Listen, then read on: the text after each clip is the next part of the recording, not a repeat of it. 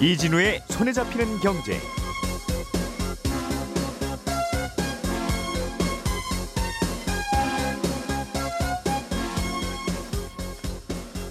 안녕하십니까 이진우입니다.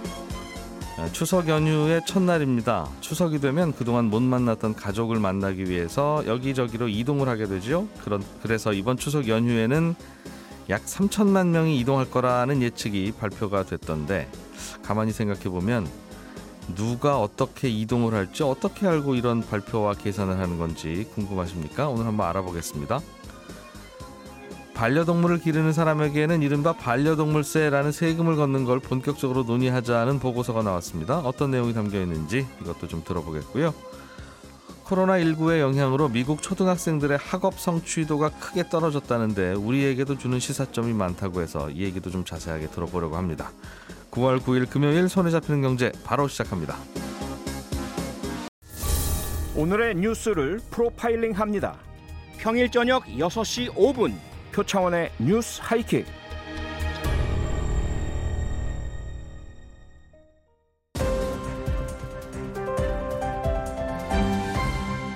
이진우의 손에 잡히는 경제. 예, 추석 연휴지만 쉬지 않고 상암동으로 출근을 하신 그래서 어, 입이 살짝 나온 것도 같은 세 분은 지금 제 앞에 나와 계십니다. 김현우 소장님, 박세훈 작가님 그리고 금요일의 목소리 안승찬 기자님 세 분 어서 오십시오. 안녕하세요. 예, 아침에 나올 때 보니까 차가 하나도 안, 말, 안 막히더군요. 네. 평소에는 차가 안 막히면 기분이 좋은데 오늘은 차가 하나도 안 막히니까 기분이 더 우울한. 세 분은 추석에 어디 안 가십니까? 방송하고 있습니다. 아, 여기 있습니다. 그렇죠. 네. 예. 네. 자, 오늘은 추석 연휴 첫날이니까 추석하고 관련 있는 얘기부터 좀 들어보죠. 네. 박 작가님, 매년 추석 연휴가 되면 이번 연휴에는 고향 가는 귀성객들이 올해는 몇 명이다. 네. 이런 방, 얘기가 방송에서 많이 나오는데 그렇습니다. 나한테 물어보지도 않고 이걸 누가 계산했어? 네. 어떻게 미리 알고 추산을 하는 겁니까? 네, 이? 얘기는 저희가 예전에도 한번 한 적이 있긴 한데 예. 당시에 못 들었던 분들도 계실 거고 음. 또 예전에 저희가 방송할 때랑 조사 방법도 좀 달라진 게 있어서 말씀을 드리는 건데 예. 일단은 이번 연휴에 조금 전에 말씀하신 것처럼 3천만 명 조금 넘게 이동할 걸로 예상이 되고 있거든요. 단순 계산으로는 하루 평균 600만 명, 연휴를 5일로 잡습니다. 네. 600만 명 이동을 하는 셈인데 3천만 명 넘는 사람들이 전부 다 고향으로 가냐? 요거 아닙니다. 요거는 연휴 기간에 고향을 가든 뭐 어디 여행을 가든 아니면 일을 하러 다른 지역에 가든 어떤 목적에서든 음. 이동을 할 계획이 있는 사람들 요 사람들 모두 다 더한 숫자가 3천만 명 정도 된다라는 겁니다. 이동을 하는 네.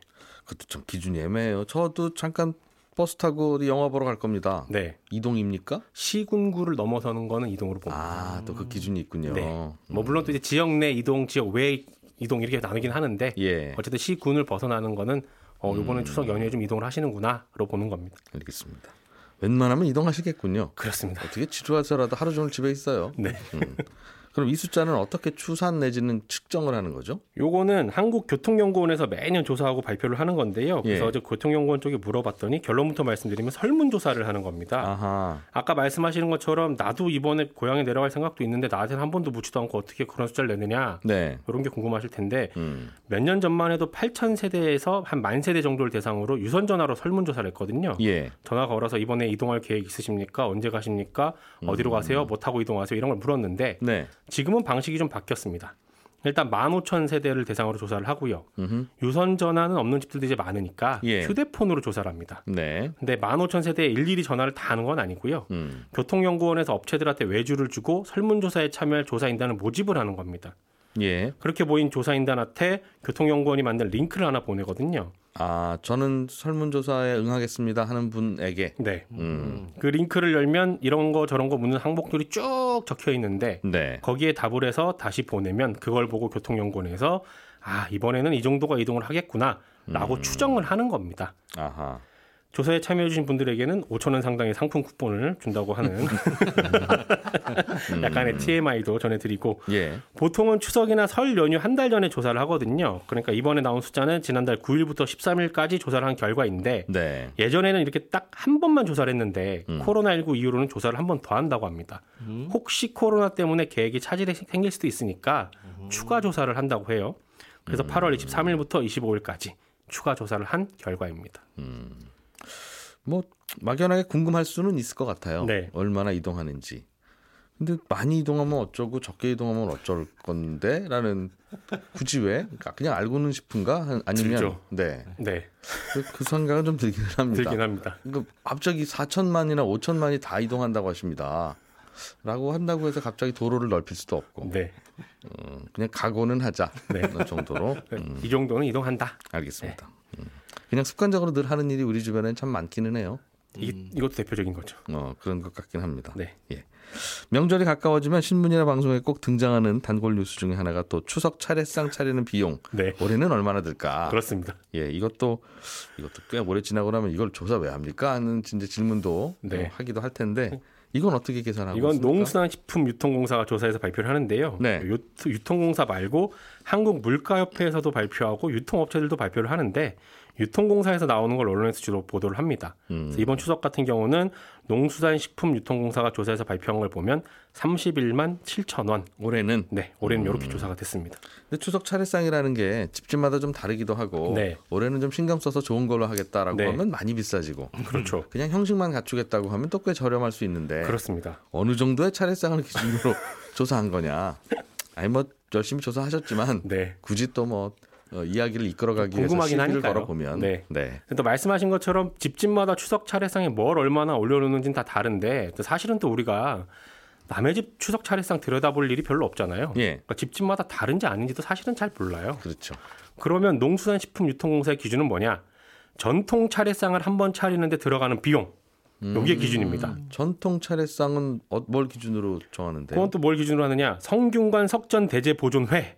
라는 곳에서 제시한 전통 차례상을 기준으로 합니다. 이게 우리 민족 전통 차례상이다라고 네. 사실은 성균관에서 공자님이 드시는 차례상 이렇게 봐도 무관하죠. 그, 그 내려 내려 내려온 걸 테니까. 그렇습니다. 예. 그래서 전통 차례상이다 보니까 아무래도 품목들이 좀 많습니다. 28개 품목을 조사해서 발표를 하는데 예. 요거는 유통공사 직원들 그리고 유통공사 협력업체 직원들이요. 전국에 있는 17개 전통시장 그리고 27개 대형마트에서 판매하는 음. 28개 품목의 가격을 발품을 팔아서 조사를 한 후에 수첩에 적어서 내는 겁니다. 전국의 17개 전통시장과 대형마트 27개 28 개. 일일이 다 다녀가면서 그렇습니다. 예. 그래서 가격의 평균을 내면 언론에서 얘기하는 그 가격이 나오는 겁니다. 31만 7천 원. 와. 어제 이 내용을 취재하면서 유통공사에서 발표한 보도 자료를 보니까요. 어떤 품목을 얼마나 샀는지 이게 네. 쭉 적혀 있는데 네. 보다 보니까 사과 다섯 개, 배 다섯 개 이렇게 적혀 있더라고요. 음. 그래서 유통공사에 물어봤습니다. 밀가루나 식용유 이런 거는 용량이 대부분 비슷하고 가격도 비쌀 것 같은데 예. 배나 사과 이런 거는 크기가 다 다를 것 같아서 어떤 사과를 고르느냐에 따라서 가격이 또 천차만별. 그렇죠. 예. 그래서 혹시 크기 기준도 있는 거냐고 물어봤더니 그렇다고 합니다. 제사상에 올릴 거니까 최상품의 과일 가격을 적어야 되고요. 흠집 하나도 없고 빛깔도 음. 아, 좋은 거. 걸로. 크기도 300g에서 400g 사이에 음. 있는 걸로 무조건 골라야 한다라는 기준이 정해져 있습니다. 아무튼 언론에서 매년 명절마다 발표하는 상차림 비용은 이런 식으로 조사를 해서 발표를 하게 됩니다. 네. 재밌네요. 고맙습니다. 자, 안승찬 기자님. 음, 예. 안 기자님께서 준비해 오신 소식은 좀 생각할 거리가 있어 보입니다. 네. 미국 초등학생들의 성적이 마우, 매우 나빠졌다. 네, 코로나 때문에 학교를 못 가다 보니까 생긴 일인 것 같다? 그렇습니다. 아. 어, 뭐 연휴기도 하고 좀 말랑간 게 없을까? 예. 기사도 마땅치 않고 그래서 준비했는데 미국 얘기는 합니다만 그래도 뭐 겸사겸사 재밌습니다. 미국의 이 교육부가 최근에 그 미국의 초등학교 3학년 학생들을 대상으로 읽기 능력 평가를 실시한 그 결과를 발표했거든요. 예. 근데 그 평균 점수가 500점 만점인데 215점이 나왔습니다. 이게 코로나 이전인 2020년하고 비교하면 5점이 떨어진 건데 네.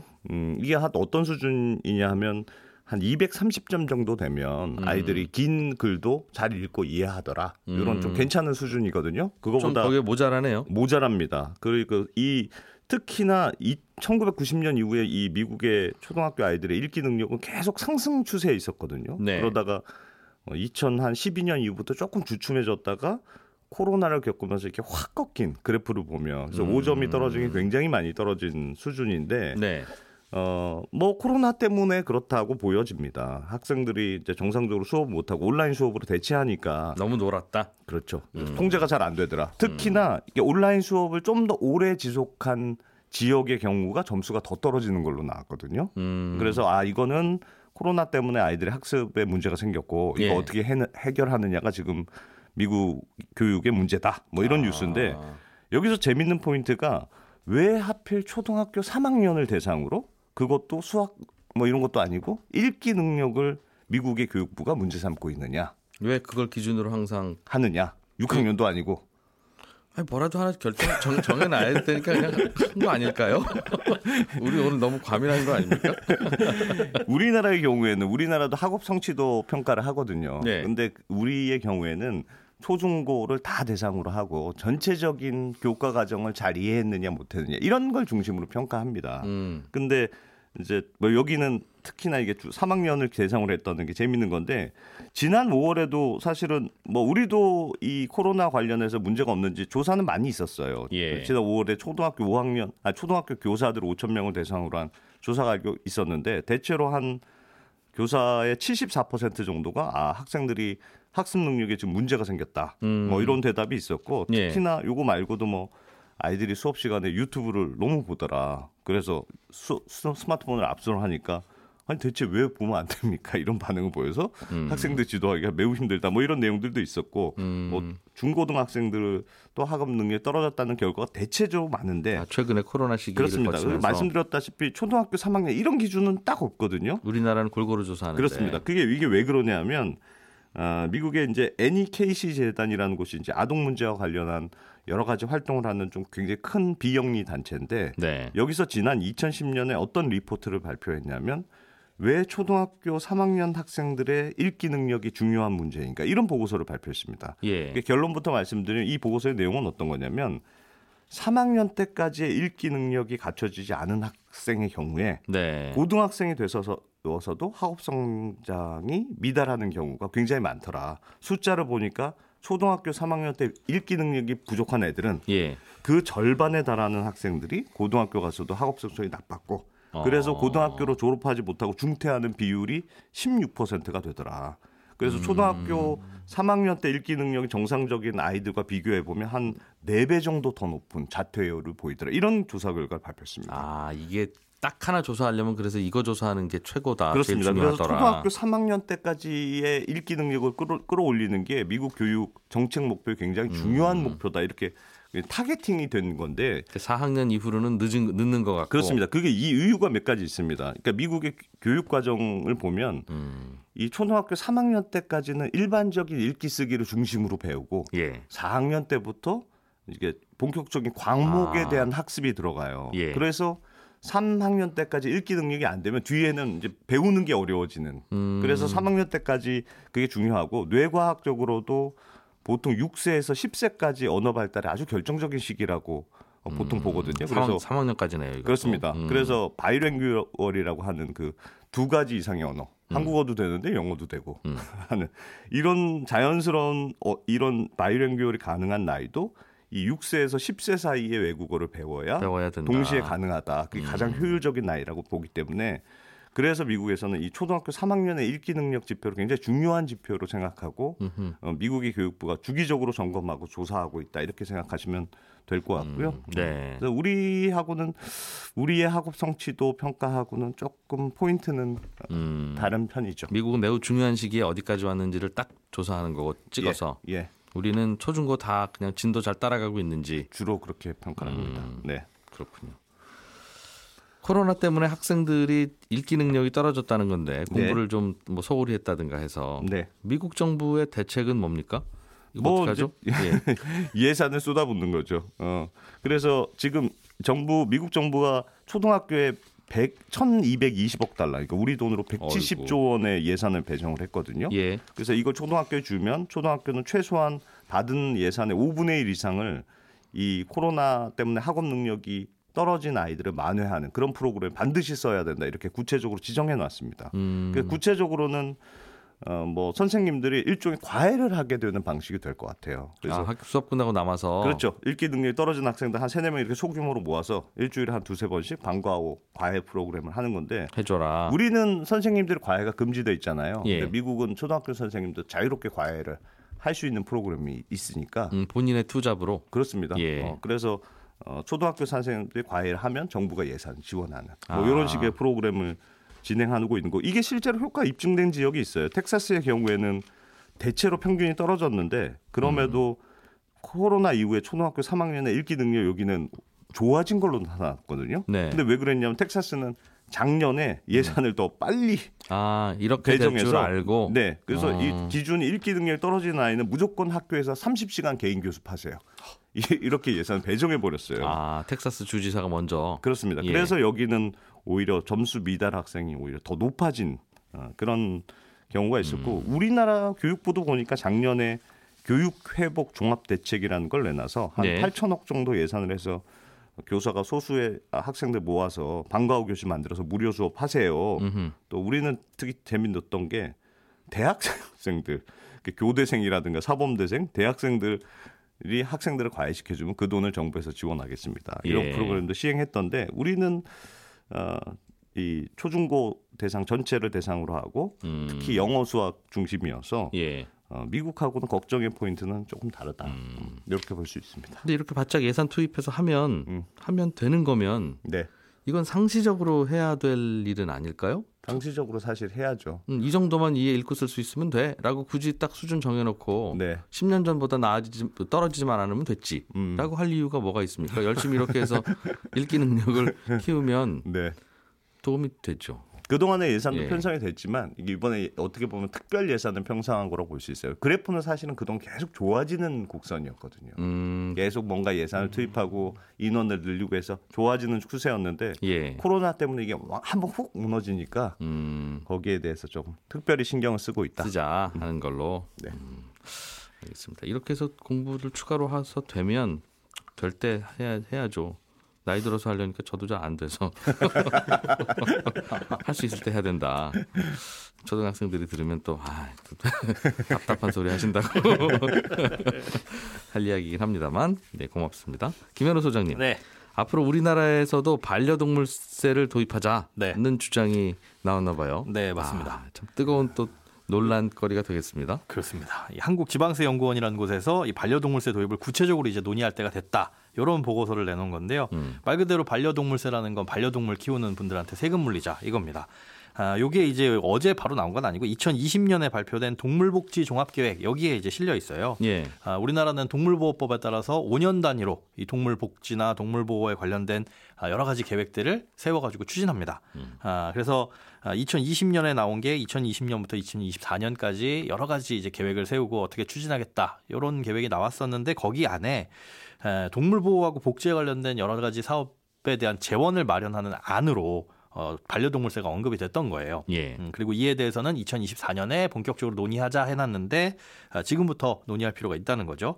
반려동물 늘어나면서 이 동물보호나 동물복지 관련돼서 지자체가 할 일들이 점점 점점 늘어날 텐데 뭐 예. 예를 들어 반려동물을 판매한다거나 아니면 뭐 반려동물을 등록하고 관리하는 일, 또 유기된 관리- 반려동물 보호하는 일, 뭐 어, 장례 이런 것들도 많이 늘어나겠죠. 그러면 음, 그에 대한 행정기관이나 시설 어, 이것들도 더 많이 늘어날 거고요. 예. 그럼 이걸 운영할 재원이 어디선가에서 필요할 텐데 이거 어떻게 마련할래?라고 했을 때 그 안으로 반려동물세가 그때 언급이 됐던 건데 음, 이거에 대해서 이제 누구를 대상으로 어떻게 걷어야 될지 이런 방향을 이번 보고서에서 제시를 한 건데 네. 상대적으로 일단은 숫자가 많고 또 다른 동물에 비해서 이 사회적 문제가 좀 많은 개에 대해서 우선적으로 세금을 부과를 하자 아, 반려견에 대해서만 고양이나 닭이나 뭐 악어 이런 것도 기를 수는 있는데 그렇죠. 그거는 제외하고 네. 일단 개부터. 개부터 시작을 하자. 음. 그리고 그걸 어디서 걷느냐? 실제 사무를 처리하는 곳이 지자체이니까 음. 예, 지방세로 부과해서 지역 단위별로 지역 실정에 맞춰서 세율을 조정할 수 있도록 이렇게 부과하는 것이 올바를 것 같다라는 내용입니다. 그렇군요. 다른 나라에서도 비슷한 세금을 매기는 사례들이 꽤 있습니까? 네, 있습니다. 이 반려동물세라는 거는 시초가 영국의 견세라고 보고 있는데요. 당시에는 이제 유기견이나 광견병 문제가 심해서 네. 아, 이런 이 문제가 생기면 그거에 대한 이제 징벌적인 이 세금으로 이개 주인에게 부과를 했던 겁니다. 그러다가 모든 개한테 다 물리는 건 아니고. 네, 그러다가 예. 꽤 오랫동안 유지되다가 1987년 얼마 안 됐죠. 이때 폐지가 됐고요. 지금 반려동물세를 부과하는 대표적인 나라는 세 나라입니다. 독일하고 오스트리아하고 네덜란드. 네. 예, 독일 같은 경우가 조금 체계적으로 자세하게 잡혀 있는데 19세기 초에는 이게 부유세 성격으로 도입이 됐어요. 그러니까 반려동물을 기르는 사람은 조금 금전적으로 여유가 있다. 아, 라고 보고 뭐 개, 고양이, 음. 앵무새 이런 걸 가리지 않고 그냥 기르면 부과를 했었는데 네. 현재는 독일도 개에 대해서만 부과를 하고 있습니다.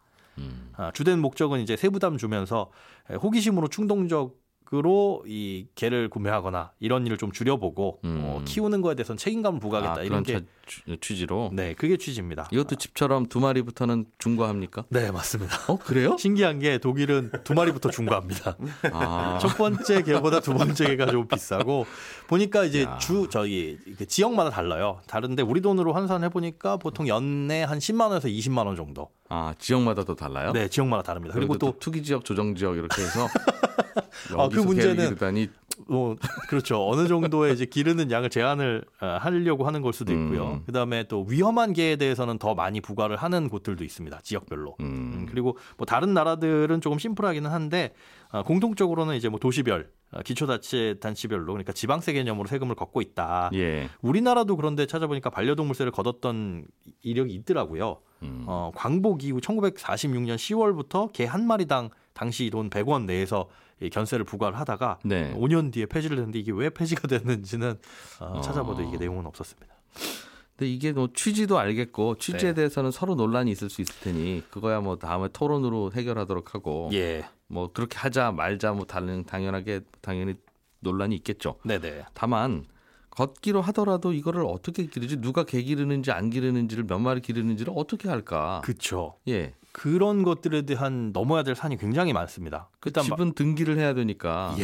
산분 판분 정확히 나라에서 파악이 되는데 네, 개는 이- 어쩔 수 집에서 낳기도 하고 죽기도 하고 그렇죠. 어떻게 시골에서 또? 키우는 개는 얼마나 태어났는지 알 수도 없고 그런데 예. 사실은 지금 그 반려견을 키우고 있는지 몇 마리 키우고 있는지 어떤 견종을 키우고 있는지는 반려동물 등록제가 시행되고 있어서 예. 사실은 등록을 하는 게 의무입니다.